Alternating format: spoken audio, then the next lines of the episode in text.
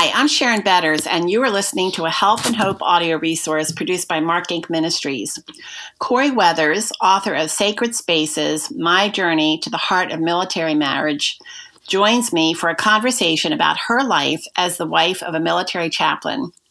Corie was the 2015 Armed Forces Insurance Military Spouse of the Year, and one of her responsibilities was to travel on a one-week overseas holiday trip with U.S. Secretary of Defense Ashton Carter.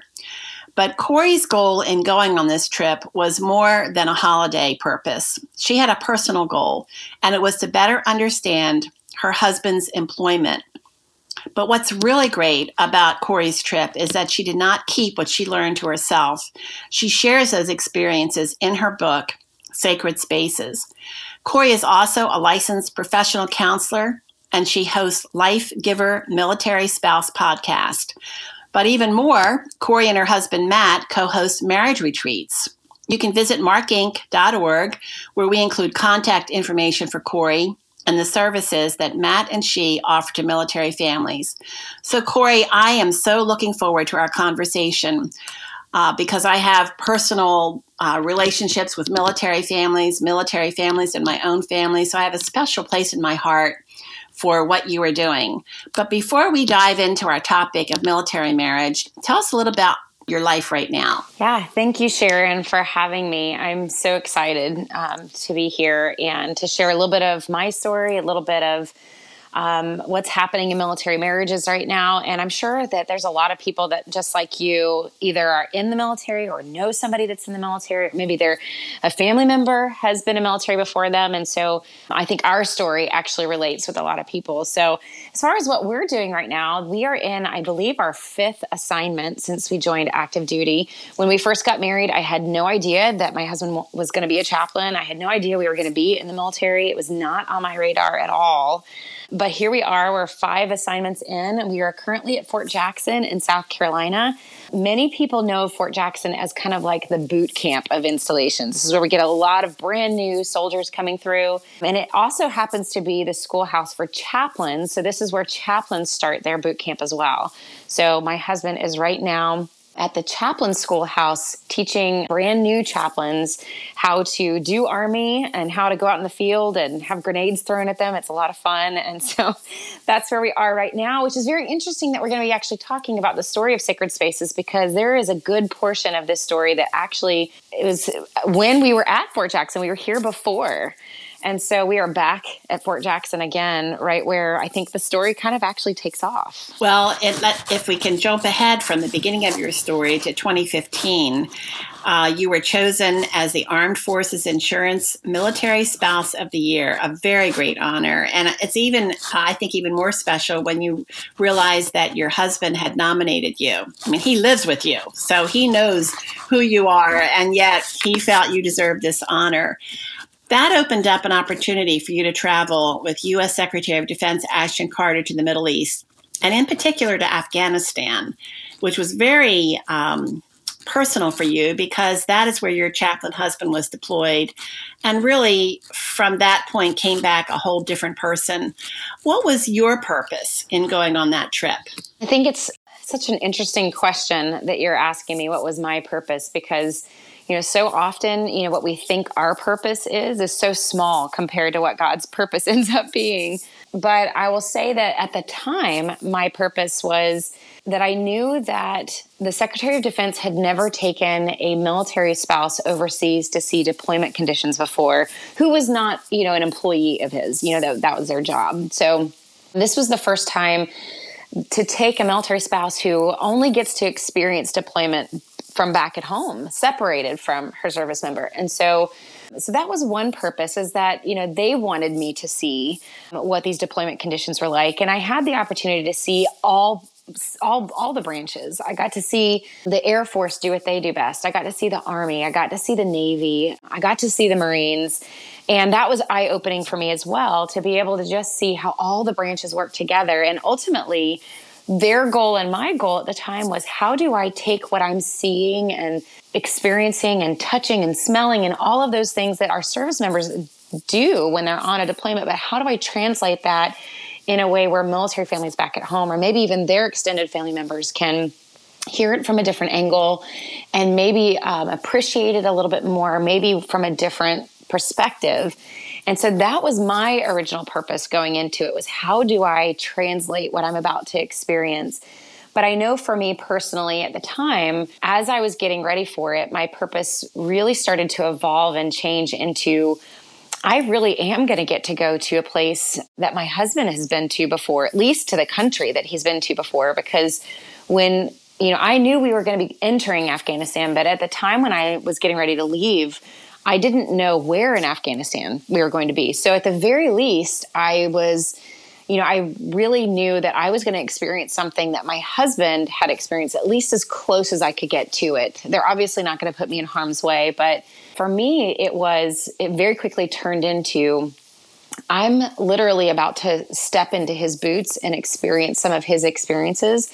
And I very quickly realized I needed to pay attention to that, because I knew it was going to actually change my perspective and my marriage as well. I think, you know, as you're talking about this, I'm remembering in your book, first of all, I was exhausted with your schedule. I was imagining how tired you must have been by the end of each day, and yet also probably really lots of adrenaline pumping, as you knew that each day was going to bring another experience. But it was really moving to know that you were going to experience the place where your husband experienced such horrific trauma, and how all of that was going to take on a reality to you that it hadn't. And I think that's a perfect segue into your book when you talk about Sacred Spaces, because you found out that you were going to be creating some of those sacred spaces yourself in that place. So tell us, what is a sacred space, and how does recognizing some of our experiences as married couples as sacred spaces help build communication, not only in military families, but for all families? Yeah. So, you know, most people hear the term sacred space and they think it must be some spiritual event, and it can be. But for Matt and I, after a couple of deployments, we were really realizing that, like many couples and like many military couples, we were each having our own unique, separate experiences. And like a lot of military couples do, and I also see this within the first responder community as well, is that, you know, when you kind of come back together and you try to share what happened to you that day or what happened to you during a deployment, we were just not connecting, because there's no way I could possibly understand what he had gone through. And in a lot of cases, I felt like there was not really a way he could fully understand what I had gone through. And so we started to feel like we felt more separate than we felt together. And at some point, we just kind of decided we're just going to accept the fact that we just can't fully understand each other's experience. And we kind of just started to just live that way, kind of living these parallel lives. And it wasn't terrible. It wasn't like our marriage was falling apart necessarily, but at some point, I just was like, this is not okay to me. It's not okay to experience these just severe gaps of our experiences and feeling like we can't understand each other. And I remember during one reintegration, which for those who aren't military, we call reintegration when we come back from deployment, we have a period of time of kind of trying to get to know each other again and have that new normal. We were kind of fussing at each other because he was trying to share something that was really important and traumatic that had happened to him. And either I was asking questions or maybe I wasn't listening very well. I'm not really sure what was happening in that moment. But he got very frustrated with me and felt like I wasn't respecting what this was for him. And I kind of, in this angry kind of conflict moment, kind of said, well, you know, I've gone through some things and I feel like, you know, you tell me how I could have done them better. And for me, those experiences were like, it took everything in me to get through that moment without you. And so we really realized in that moment that we had to stop comparing. It was not a competition of who had it worse or who had it better or who handled it better. It was really two very unique experiences. And we realized in that moment, the only way we were going to find our way back to each other again was to respect those spaces and to realize that they were sacred, meaning set apart. Like, there are moments in our lives, you're right, military or not military, just any marriage can understand that there are moments in our life that are sacred. They are set apart from the normal everyday experiences. It may have been the day you had your child. And usually these moments are multi-sensory, because that's how we create memories in our brain. They're very multi-sensory moments that their amygdala in our brain lights up and captures all of our five senses in that moment and creates a memory with it. That's the kind of quickest way I can explain how our brain holds memories. So whether it's you had a child, or I had a friend of mine who actually had a traumatic experience with having her child, and that was sacred, meaning very few people could understand what that day was like for her. No matter how many times she told that story, really only she could know, in her heart, knew what that experience was like, what it meant to her, how it changed her. And so these sacred moments that can be both joy-filled or traumatic, either way, are through our five senses. It creates a memory, and it changes somehow this trajectory of our life. It's like a significant moment in your life, multi-sensory again, that shifts our life somehow. And so it takes up significant space in our story. And so my husband and I started using the word, or the phrase, sacred spaces as a way to communicate to each other, as a way to say to the other person, it's okay that you don't fully understand what this moment was like for me, but this is a sacred space, and I need you to respect it. I don't need you to fix it. I just need you to hear it and understand that it's important to me, and it changed me and who I am or how I see the world. And so for us, that became a way for us to communicate, and it also kind of cued the other person, hey, tread really lightly on this, because you may not fully understand it, but if you can just tread lightly and give me some space to learn from it, grow from it, sit here in it, whatever it is that I need to do, then that's the most honoring, most loving thing that you could do for me right now. And so that's where we had created this terminology, sacred space. And so once I knew I was like literally putting on some boots and going overseas, that I was getting as close as I could possibly get in a very sensory way to at least be able to step into the country of Afghanistan, smell the air, see the mountains, experience what it felt like to get on some of the aircraft that he might have gotten on, and maybe be just one step closer to experiencing some of these sacred spaces in his life that had changed who he was, and that maybe that would bring us back together just a little bit more. I'll tell you, I'm really resonating with what you're sharing, Corie. In 1993, our 16-year-old son, Mark, and his friend Kelly were in a fatal car accident. And a lot of what you're saying is great counsel for anyone who wants to walk into that grief with a broken person, to not have to feel like they have to unwrap it or like compare or anything like that. It's just, like you said, just sit with me sometimes. And so that is great counsel for any kind of a sacred space. And Sharon, if I can just say, the number of people that I've had that have reached out that have said, I lost somebody, or I lost a child, or I had a miscarriage, or grief is such a sacred space. And this one woman had reached out to me who had lost a child as well. And for her, she didn't realize until kind of embracing this terminology that she had spent so much of her time being angry with other people because she felt like that they didn't understand, that they didn't relate, or maybe they didn't try hard enough to relate, or maybe they didn't sit with her in those moments that she was really embracing and feeling the pain that she was experiencing.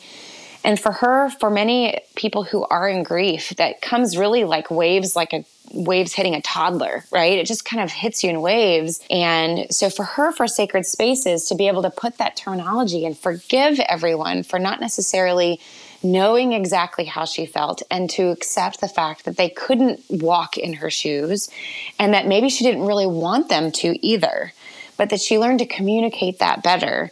And just that act of forgiveness and releasing someone else to say, you don't have to fully understand, and I'm okay with that. And it's okay that I've gone through this, and it's okay that you haven't gone through that.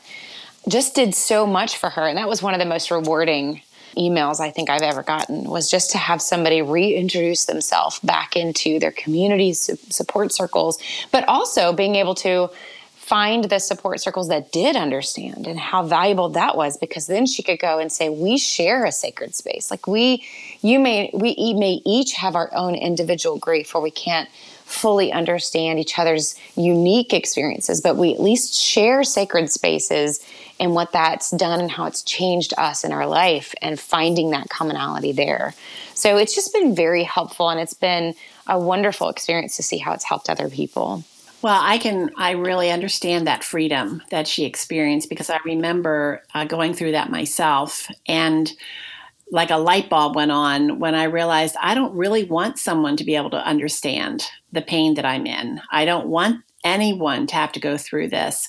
And one of the best pieces of advice that was given to us, and it was actually even the night of Mark's death, was from another bereaved father who said, you and your husband are going to grieve differently. And it's okay. And let that happen. Don't expect each other to be exactly the same. And so I didn't have a term for it, but I love that term of sacred spaces. And Corie, one of the most emotional parts of your book is your description of day 4, especially as you intertwined your experiences in that moment with what Matt had experienced during a really especially horrific battle in Afghanistan. Can you tell us what happened that was so moving for you, and also how you realized that now you were creating those sacred spaces for yourself on this trip? Yeah, day 4 was so interesting. And if anybody goes back to my YouTube channel, because really during this trip, at the time, I didn't know I was going to write a book. At the time, I was trying to get as much information out each day as possible. And so I was doing, the biggest goal that I had was a video blog each day. And I really wanted it to be raw, and whatever I felt, I was going to show it. And so if anybody goes back and looks at that day 4, it's a pretty emotional video of how it really impacted me. And I think it impacted me in several ways. One was, we did know before the trip started, like actually the morning before, as I was leaving, I texted my husband, because for security reasons, they weren't announcing and even telling us all these places we were going to be going. So once I found out that Jalalabad was an option, the first thought that I had was, I've heard that word before. I think it's possible that Matt may have crossed paths somehow with Jalalabad, and so commonly known as JBAD. And so I messaged him and I said, I think we might be going to Jalalabad. And he was so excited. And so this is before I even left on the trip. And it hit me that I had not heard him. I had not listened to his stories, because here I was going someplace that obviously was meaningful to him, and I had not remembered the name. And I just felt so convicted. And I thought to myself, oh my goodness, if I have missed this important detail, what else have I not been listening to? Like at some point, I think we do that in marriage. I think it's really easy to be married for sometimes even decades, and maybe you've heard the same story 3 times, and you don't, you stop listening, or it's just kind of mumbling in the background. And we can't be perfect every day and hear every single word our spouse or even our children say all the time. But we do that, don't we? We just kind of halfway listen. But it was so hurtful in my heart to realize that there's some major information that I had not paid attention to. And I was really regretting that at this moment. And so the day that we were going in, my husband had said to me, if you go to Jalalabad, make sure you take a look at the memorial that's there. And I didn't even know what he was talking about with that. Like I felt so in the dark. And it really wasn't until I walked up to the memorial, because it was like this gate that you walk in to the forward operating base, which is basically just a base of like makeshift houses made out of like plywood and whatever. But it's right, it's right there close to the border of Pakistan. And so I saw the memorial, and what's even worse is I wanted to take a picture. I'm being very vulnerable here at this point, because I don't think this is even actually in the book. I wanted to take a picture with the memorial because I was so excited to be in Afghanistan, and I was pinching myself. Like, I can't believe as a military spouse, I'm getting to see what Afghanistan was like. And I realized the weight of that and the excitement of that. And so I had someone take a picture of me with a memorial. And it wasn't until after I had taken that picture that I went to the other side of the memorial with another list of names that I realized all of the names of our soldiers that had been killed in action from that deployment was on that memorial etched in stone. And I was touching the memorial that so many of our soldiers, like, they had to send their battle buddies home, their bodies home. And that was the last time they saw them. And that memorial was like the last that they had as far as a connection. And so I was so shamed because I looked back at my picture and I was smiling. I was smiling in front of this memorial. And I just was hit with this feeling again and again of you don't get it. You haven't been paying attention. You're not listening. And that was just this constant message I was getting. And so following, you know, all of these convicting moments, it's kind of leading up to kind of this bigger moment for me was I was feeling, you know, all of these Gold Star families, all of these wives who had lost their soldiers, I was the one back at home that had sat with them and visited with them and sat in their grief. And I felt guilty for being at this place that they should have been at. Like, why was I being chosen? When who really needed the closure was the family members. Like, that's who needed this closure. That's the people that needed to walk on the sand and see the mountains and breathe the air. And that was the last thing that their son or their daughter had experienced was Afghanistan. And so I was feeling the weight of all of this emotionally. And about that time, like, all of the emotions started to really surface. And it was not, I was not going to be able to hold it back at this point. I was feeling these family members' grief. I was feeling the conviction of not paying attention to even my husband and his grief and the loss that he experienced, because he had a chaplain. Their role is to provide religious freedom for their soldiers, but it's also to be with the dead and the dying. And so my husband had been changed by death in Afghanistan, the death of his friends, being around even Afghanistan children and even Taliban that they had worked on in that operating room. Like, they served so many people, and he came home different because of his experience with that. And so it was hitting me all at once, and I just uncontrollably, tears started to happen. And one of the Secretary of Defense staff was in the room with me when I started to lose it. And he's a civilian, and he was like, oh my goodness, what's happening to this woman? Like, she's all of a sudden crying uncontrollably, and I don't know what to do with myself. And he came up to me, tried to like kind of say a joke to kind of break me out of this moment, and asked if I just had allergy problems or something. And it hit, like, I wanted to like express to him, like, I wanted to bring him into this emotional moment and help him understand the weight of what we were about to walk through. And I opened my mouth to try to explain it to him, like the weight of these families, the weight of my marriage, the weight of these soldiers, the weight of Afghanistan. Like, it was all hitting me so much. And I opened my mouth and I realized nothing I could say. There was nothing I could say where he would fully understand. And that's where it hit me. Like, that's where exactly how my husband felt. And that's how so many of our veterans feel, or that's how many of how you have felt, Sharon, and the loss of your son. And it's how so many other people listening in their own sacred spaces have felt, where you just go to open your mouth and you realize they can't understand.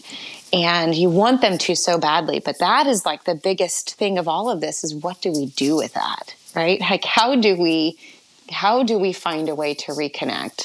So that was day 4 for me. It was so much more than that, but that was what I realized was, you know, and there was some fun things too. There was a lot of role reversal moments where, you know, the soldiers there got very excited that there was a military spouse there. Like, they wanted to show me everything. Like, they wanted to show me where they slept and what they ate. And at one point they were like, you should call your husband and wake him up, because that's what he always does, right? Like, when we're in Afghanistan, it's our time. So we call and we wake up our spouses. And so I did. I picked up the phone and I called him, and I'm hearing helicopters in the background and he can't hear them, and I'm trying to explain it, and I'm like, this is exactly a role reversal. And I realized this is a pretty big deal. This is a pretty big deal of helping families really understand each other's experiences. Well, I'm getting emotional listening to you talk. So I have a sense that as military families listen to what you've just described, you're going to be really touching on some raw nerves and emotions. And I just appreciate your vulnerability and how you are helping not just military families, but those of us who are not so closely connected to better understand what our soldiers are doing. You mentioned that your husband as a chaplain, I mean, he has to be there in the darkest moments, and he was there in that battle, and your description in your book of how just one right after the other of the soldiers were losing their lives in that particular battle. But then another scene you painted was when he was in the operating room with children, and some of whom did not survive. And so you, in your book, you say, as you were getting ready for deployment, you said, like many military spouses, I didn't realize I was saying goodbye to more than just my husband. You've kind of touched on that, but can you be more specific? And how can military spouses prepare for deployment with that possibility in mind? Yeah, it's kind of a double-edged sword, I think, because so much of using this terminology and maybe taking a step to listen to each other a little bit more, there's a real temptation to try to get it perfect. And that's not really what this message, I think, is about. It's because on one hand, I didn't realize that when I said goodbye to him for that deployment, I figured he might come home different. I figured, that loud noises would startle him. I figured that he would have some time to need to get adjusted to kids again and the squealing loudness that children bring. And I was kind of trained up or forewarned on some of the basics of what we're kind of taught as military families of what to expect. But I didn't realize that our full experiences of being apart from each other for that long, that we would grow in a lot of ways, in good ways, that we would change in ways that weren't in sync too. And a good example of that was he came home with this carpe diem, like a lot of soldiers do, mentality of live life to the fullest. Like, I've seen death, I've seen boredom, I've seen being completely out of control. So let's come home, and why wouldn't we go out to eat? And who cares how much that costs? And let's go do this and that. And here I had been at home, and the only way I could survive was to wrestle life into submission and control it and have routine and structure, and because I was potty training a very stubborn child, And so just realizing that he had come home a different person. I was saying goodbye to who we were as a couple before that, and that had I known that, I don't know if I could have done anything differently. I don't know if I could have... How do you prepare for what you don't know is going to happen, in 6 months to a year? And so that's why I'm saying the message isn't so much on perfection and getting it just right.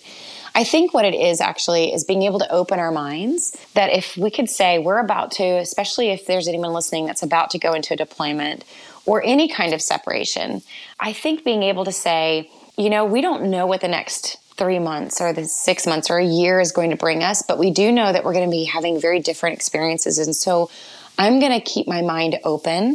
I'm going to keep my ears open, and I'm going to do my best to get to know who you're becoming during this time and who I'm becoming during this time, so that we have perhaps a little less shock when we get home. And that's what I think that I wish that I would have known differently, that I didn't realize I was saying goodbye to who I wanted my husband to be, and that he was going to come back whoever I guess he was supposed to be or was going to be, regardless of what I wanted.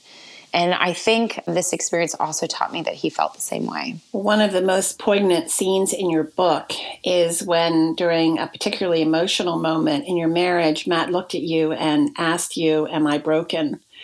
How did that affect you? And what kind of changes in Matt showed up in your family when he came home for 2 weeks of R&R? If you're gone for a significant amount of time, usually 9 months or more, your service member can come home for 2 weeks. And for, as lovely and as wonderful as that sounds, because we want so much to see each other again, it comes with a lot of anxiety. For a lot of our service members, they feel very guilty for coming home. In fact, you mentioned the battle that we lost 8 soldiers during one particular moment in October of that year. And there are several soldiers that were in leadership positions that were actually home on R&R when that happened. And while they and their family members are so glad they were home and safe. They still carry with them to this day the guilt that they weren't there being a leader, and maybe they could have brought someone home. And so for a lot of our service members, that coming home is wonderful, and we're excited, but we're also very nervous of how much has changed and where do we really want to be. And so for my husband coming home during that R&R, he saved his till almost the very end, letting a lot of other people come home first. And so we had already gone through that battle. We had lost many, many service members. He had really, as a chaplain, given his 110% during this deployment. And so by the time he came home, he was exhausted. In fact, he had taken his patches off of his uniform so nobody would know that he was a chaplain coming home, because if one more person asked for counsel or needed to talk or wanted to share a story, he thought he wasn't going to make it home. And so by the time he came home, he was not only physically, emotionally, mentally, and spiritually exhausted. He also did not anticipate the triggers that he would have, the time he needed, the sensory overload that he was going through here at home, just by going from gravel and different shades of tan and gray and green to all the colors of America and all the perfumes when you get off the plane, and his mom calling and me needing him and the kids needing him. And it was just so overwhelming. His sweet mom had, in fact, I did a podcast interview with his mom about this story and how they've rebuilt their relationship since. But she so desperately and understandably wanted to hear her son's voice when he came home that she called one too many times, and he picked up that phone and unleashed all of his emotions on that phone call. And it was the wrong place and the wrong time and not something his mom was anticipating. And honestly, it was the first time I really realized that something had changed. Like, this is... all of that he had experienced had really impacted him, and we had a long road in front of us. And so I think that was one of the moments where he really did break down after that call, and really just realizing the weight that he had just taken out, all of his exhaustion and anger even at life and evil and sin in the world and war and all of that on his mom and on us, and just really realized he had changed. Like, I don't think he had seen it yet. And so for him to bring me that question, to say, is this it? Like, am I broken? Am I done? Was a significant moment for us, because number one, he wasn't broken to me. He was different, and I was different too. And there were definite moments during our reintegration. And I'm sure most people who are married listening to this have had moments where they've said, you know, we've got too much baggage. We've got too many wounds. We've got too much that we're bringing to each other, and it feels like our marriage is broken. And I think for us, we realized in that moment, no, we can't be broken. Like, there's no point, even in our relationship with God, where we're too broken for Him. And the real question was going to be, if that's how he really felt, if he felt broken, which means he also felt useless to us and to whoever he was going back to, that somehow, I didn't know how, but somehow my job was going to have to be, how am I going to be God to him? Like, not a God, but how am I going to be the hands and feet of God to him, to show him that he's not broken, that he still has a place, and that he doesn't have to be anything for me right now, that he can just be who he is and where he's at, and give him a chance to rest and rebuild, but that he was not too broken for us. And that's, I think, a bigger message of what marriage can be.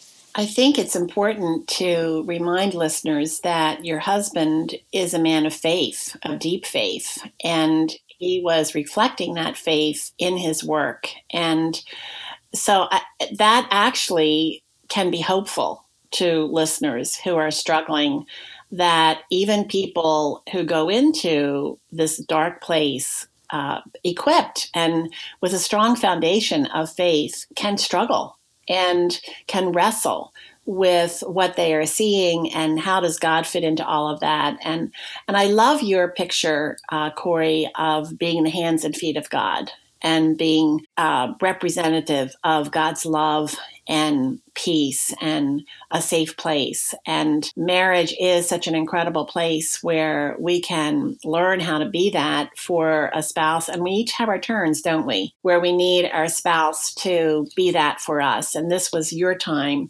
to be that turn.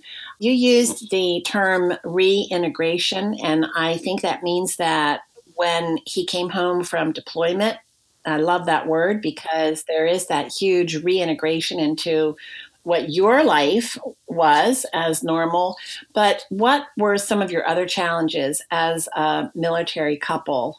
How were you different?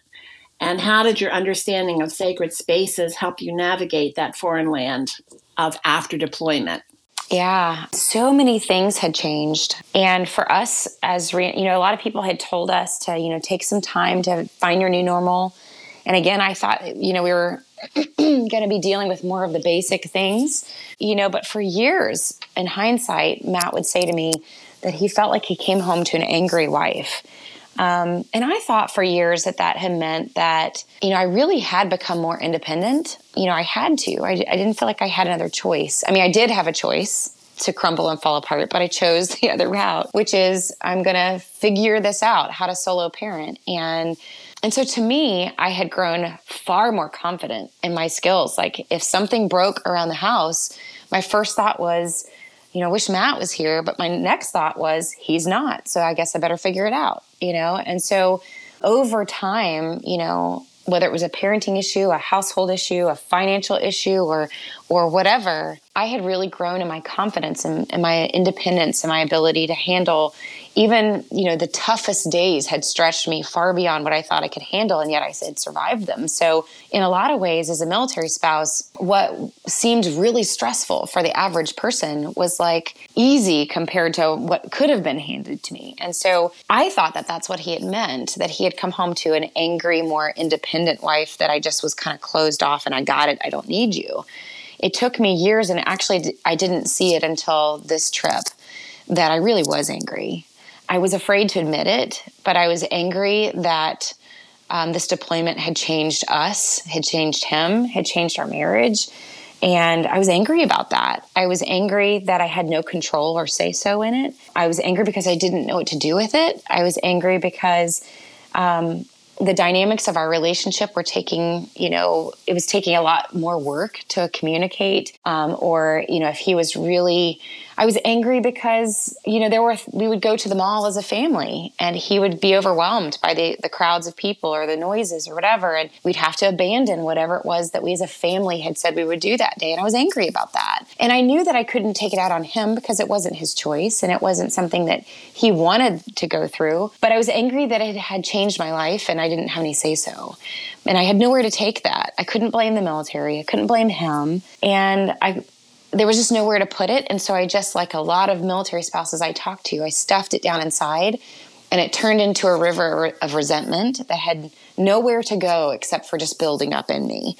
And so I think he sensed it, but he couldn't put his finger on exactly what that was. I think for him, there was definitely flashbacks and there was grief that he had to go through. He lost several of his friends. There were anniversary dates that came with that. There was, one that stands out to both of us was we were going to resume watching our favorite show, which at the time was Grey's Anatomy. And there was one operating room scene that he had a flashback of the operating room in Afghanistan. And he left the room during a commercial break. And when it was time for it to come back on, he didn't come back. And so when I went to go find him, he was up in our bedroom in fetal position on the floor. And when I asked him what was wrong, he played out like moment by moment something that had happened in the operating room as if he wasn't even there in the United States. He was playing it out as if he was reliving it. And that was a huge wake up of just like, this is not going to be what it was before. Like there's a lot more to be mindful of. There's a lot more to be thoughtful of each other. And we've got to figure out how do we listen to each other better and how do we respect each other more.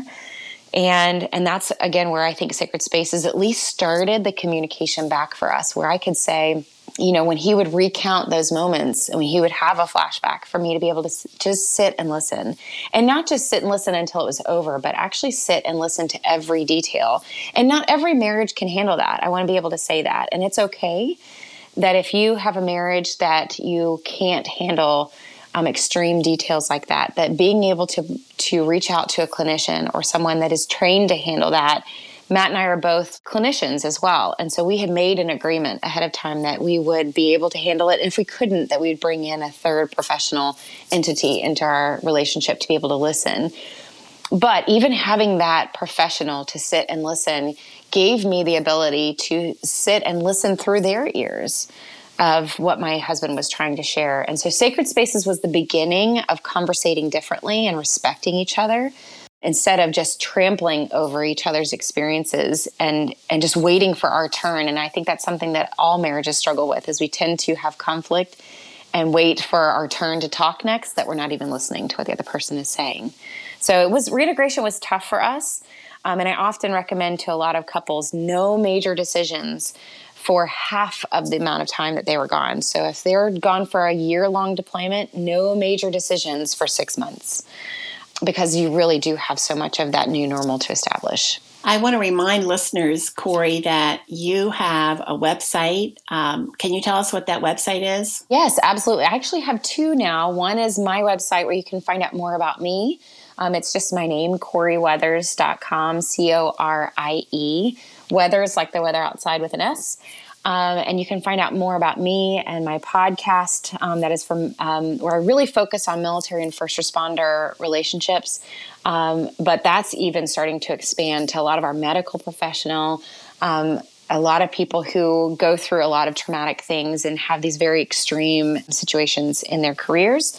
I mean, you can find out more about the book there. And then I also have lifegiver.org. It's actually life-giver.org, where you can find more of a platform of blogs and articles and the podcast, and even a blog that is specifically designed for chaplain spouses, or you could throw in pastors' wives in there, because it's such a unique experience to go through serving people, especially serving people who are going through extreme pain, and how do we wrestle through our own faith system and take care of ourselves as we're out there as wounded healers. Well, the reason I wanted to insert that here is because you have so much to offer, and that we can't cover in our interview time right now. And I want to make sure that listeners know that there is a place where they can tap into all of these resources, and many of them are free. Go there, because Corie has a passion for offering help and hope, and it's rich. Her blogs are rich. Her website is just packed with help and hope. And so I hope that many of you will stop by and check out those great resources. As I think about you touched on something that I think is so important, and it comes through in your book over and over again, but it bears repeating, where you talk about listening, how important it is to listen. Can you talk a little bit more about what that looks like practically? Yeah.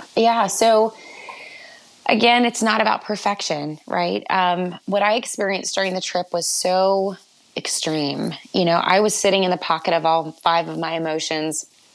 I mean, while the entire duration of while I was awake, and what you said at the very beginning of, you felt my exhaustion, and I really was exhausted, because I was really taking in every piece of sensory information I could take in and try to learn from every moment of the day. And so that is not a way that anybody can live for a long duration of time. And so it is not recommended that when I say that we need to listen more to our spouses, it doesn't mean that we have to ask for a level of perfection of ourselves, as if we never should turn that off.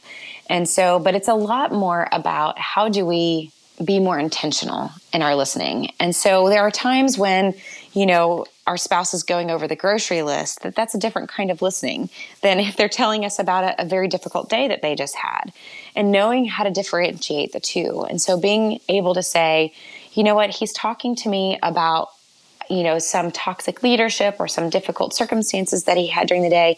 Maybe I should put down whatever it is I'm cooking right now and actually look at him and listen to what he's saying to me.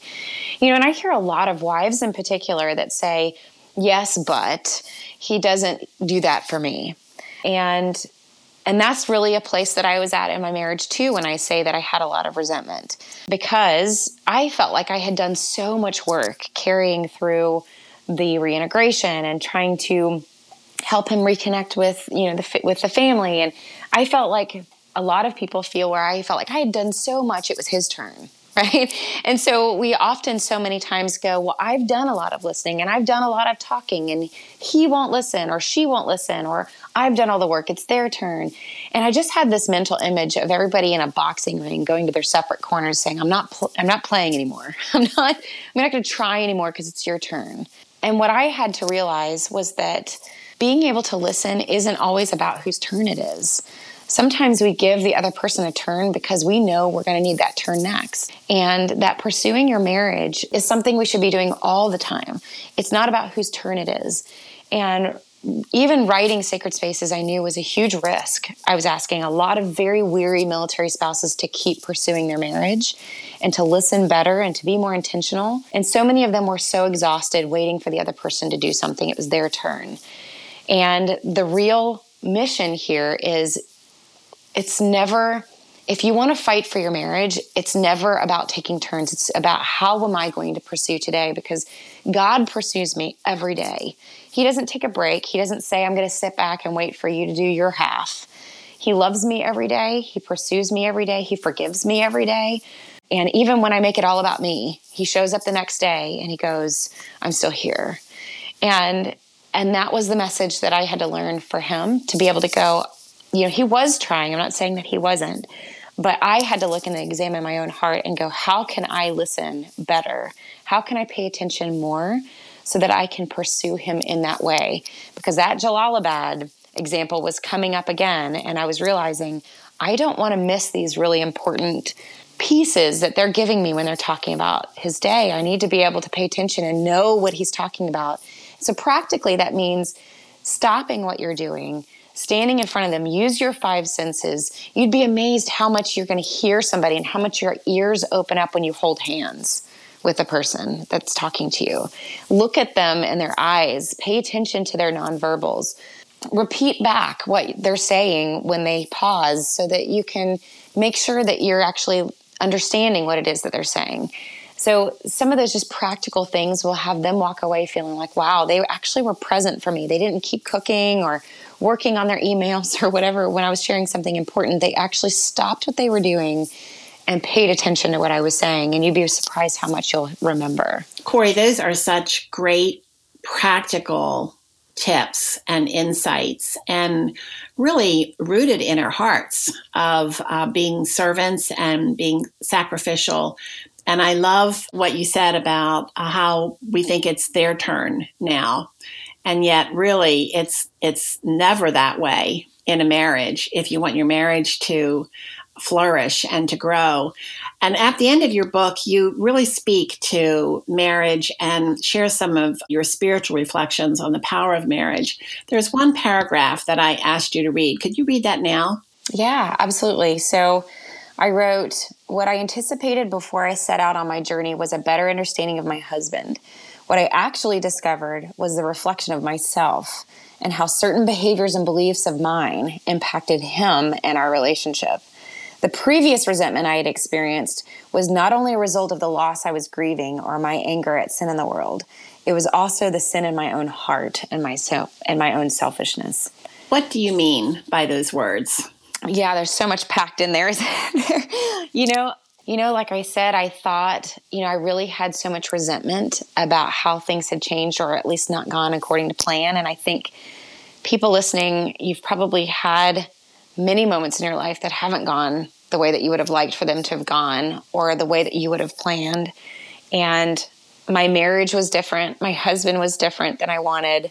And it's so easy to even judge our spouses and go, if they would just do this, or if they would just change that, if they would just parent this way, if they would just drive this way, and I was so angry because of how my life was more difficult than I expected that going on this trip, I really saw it. I really saw it in myself. I had to grieve what I had lost. And I think that was a healthy grieve, but there was a moment where I had closed my eyes and I had put myself in his shoes as if I was actually in a C-17, which is one of the very, very large green Air Force cargo planes that can fit a tank on it. Like it's a very big plane.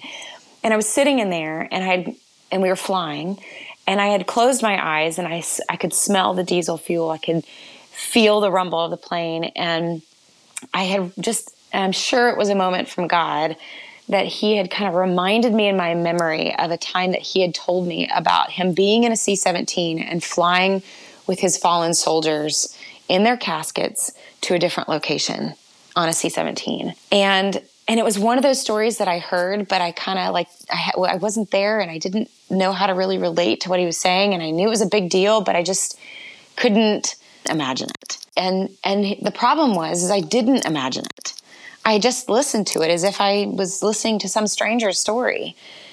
And so in that moment in the C-17, I closed my eyes and God gave me that mental image of him sitting across from me, but with his hands on the casket of his friend. And I realized how much I didn't listen to him.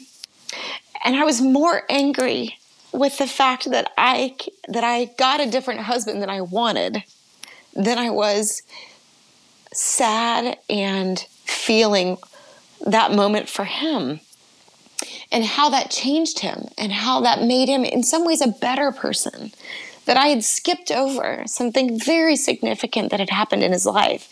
And instead, I was just mad because life was more difficult than I wanted it to be. And I think that was the moment that I realized I have sinned against him.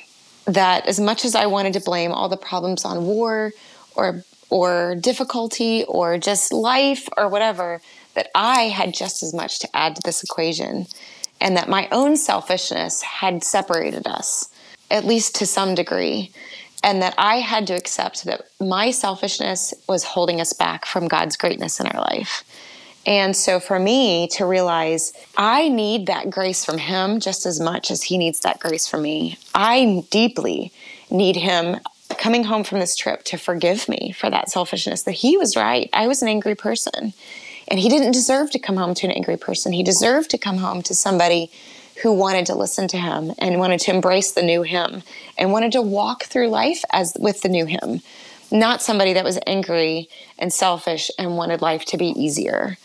And so coming home and realizing how selfish I was opened my mind to the fact that I needed his forgiveness and I needed his grace, and just as much as I needed to give it to him. And that it made me that much more willing to give him grace each day and forgive him each day for not being perfect, because especially being in the ministry and especially being in a serving profession, we tend to accidentally put our own selves on pedestals and expect perfection and perfect faith, perfect strength, perfect self-care, as if we have all the answers when we're just as human. And that I needed to let go of needing this man in my life to be perfect, and that if he felt broken, that was okay, and that I could appreciate that brokenness if that's what it needed to be. And part of that was extending grace. I know that your faith is very personal and very important to you. And we also know that marriage has lots of broken places along the way. How does your personal faith in Jesus give you freedom as you recognize your need for forgiveness and to be really powered by grace? Yeah, I feel like it's that Jesus and I are in a constant, me learning what does grace actually look like, because I think our faith, at least for me, I'll speak for me, is such a mysterious thing. It's, and I tend to kind of have that science brain that wants to have everything make sense and then I'll believe it. And so there's something about our relationship with Jesus that's so mysterious and something that you can't wrestle to the ground and control. And I think that my own personal faith was to realize that, life is hard, and there is deep loss and deep suffering that we're going to go through in this life. And some of us, I can't even say some of us go through it more than others, because you never know what somebody is going through. You never know the deep pain that's going on in their life. And suffering is subjective. We all know it. We all experience it. We all may experience it in different ways, but it is definitely something that we all feel. And for me, it was embracing that God never promised a perfect life. He never promised it to be easy. And he never promised that our faith, that once we believe in Jesus and we have a Savior and we have this relationship with him, that we'll be able to have eternity with him, that means we're suddenly going to have an easy life.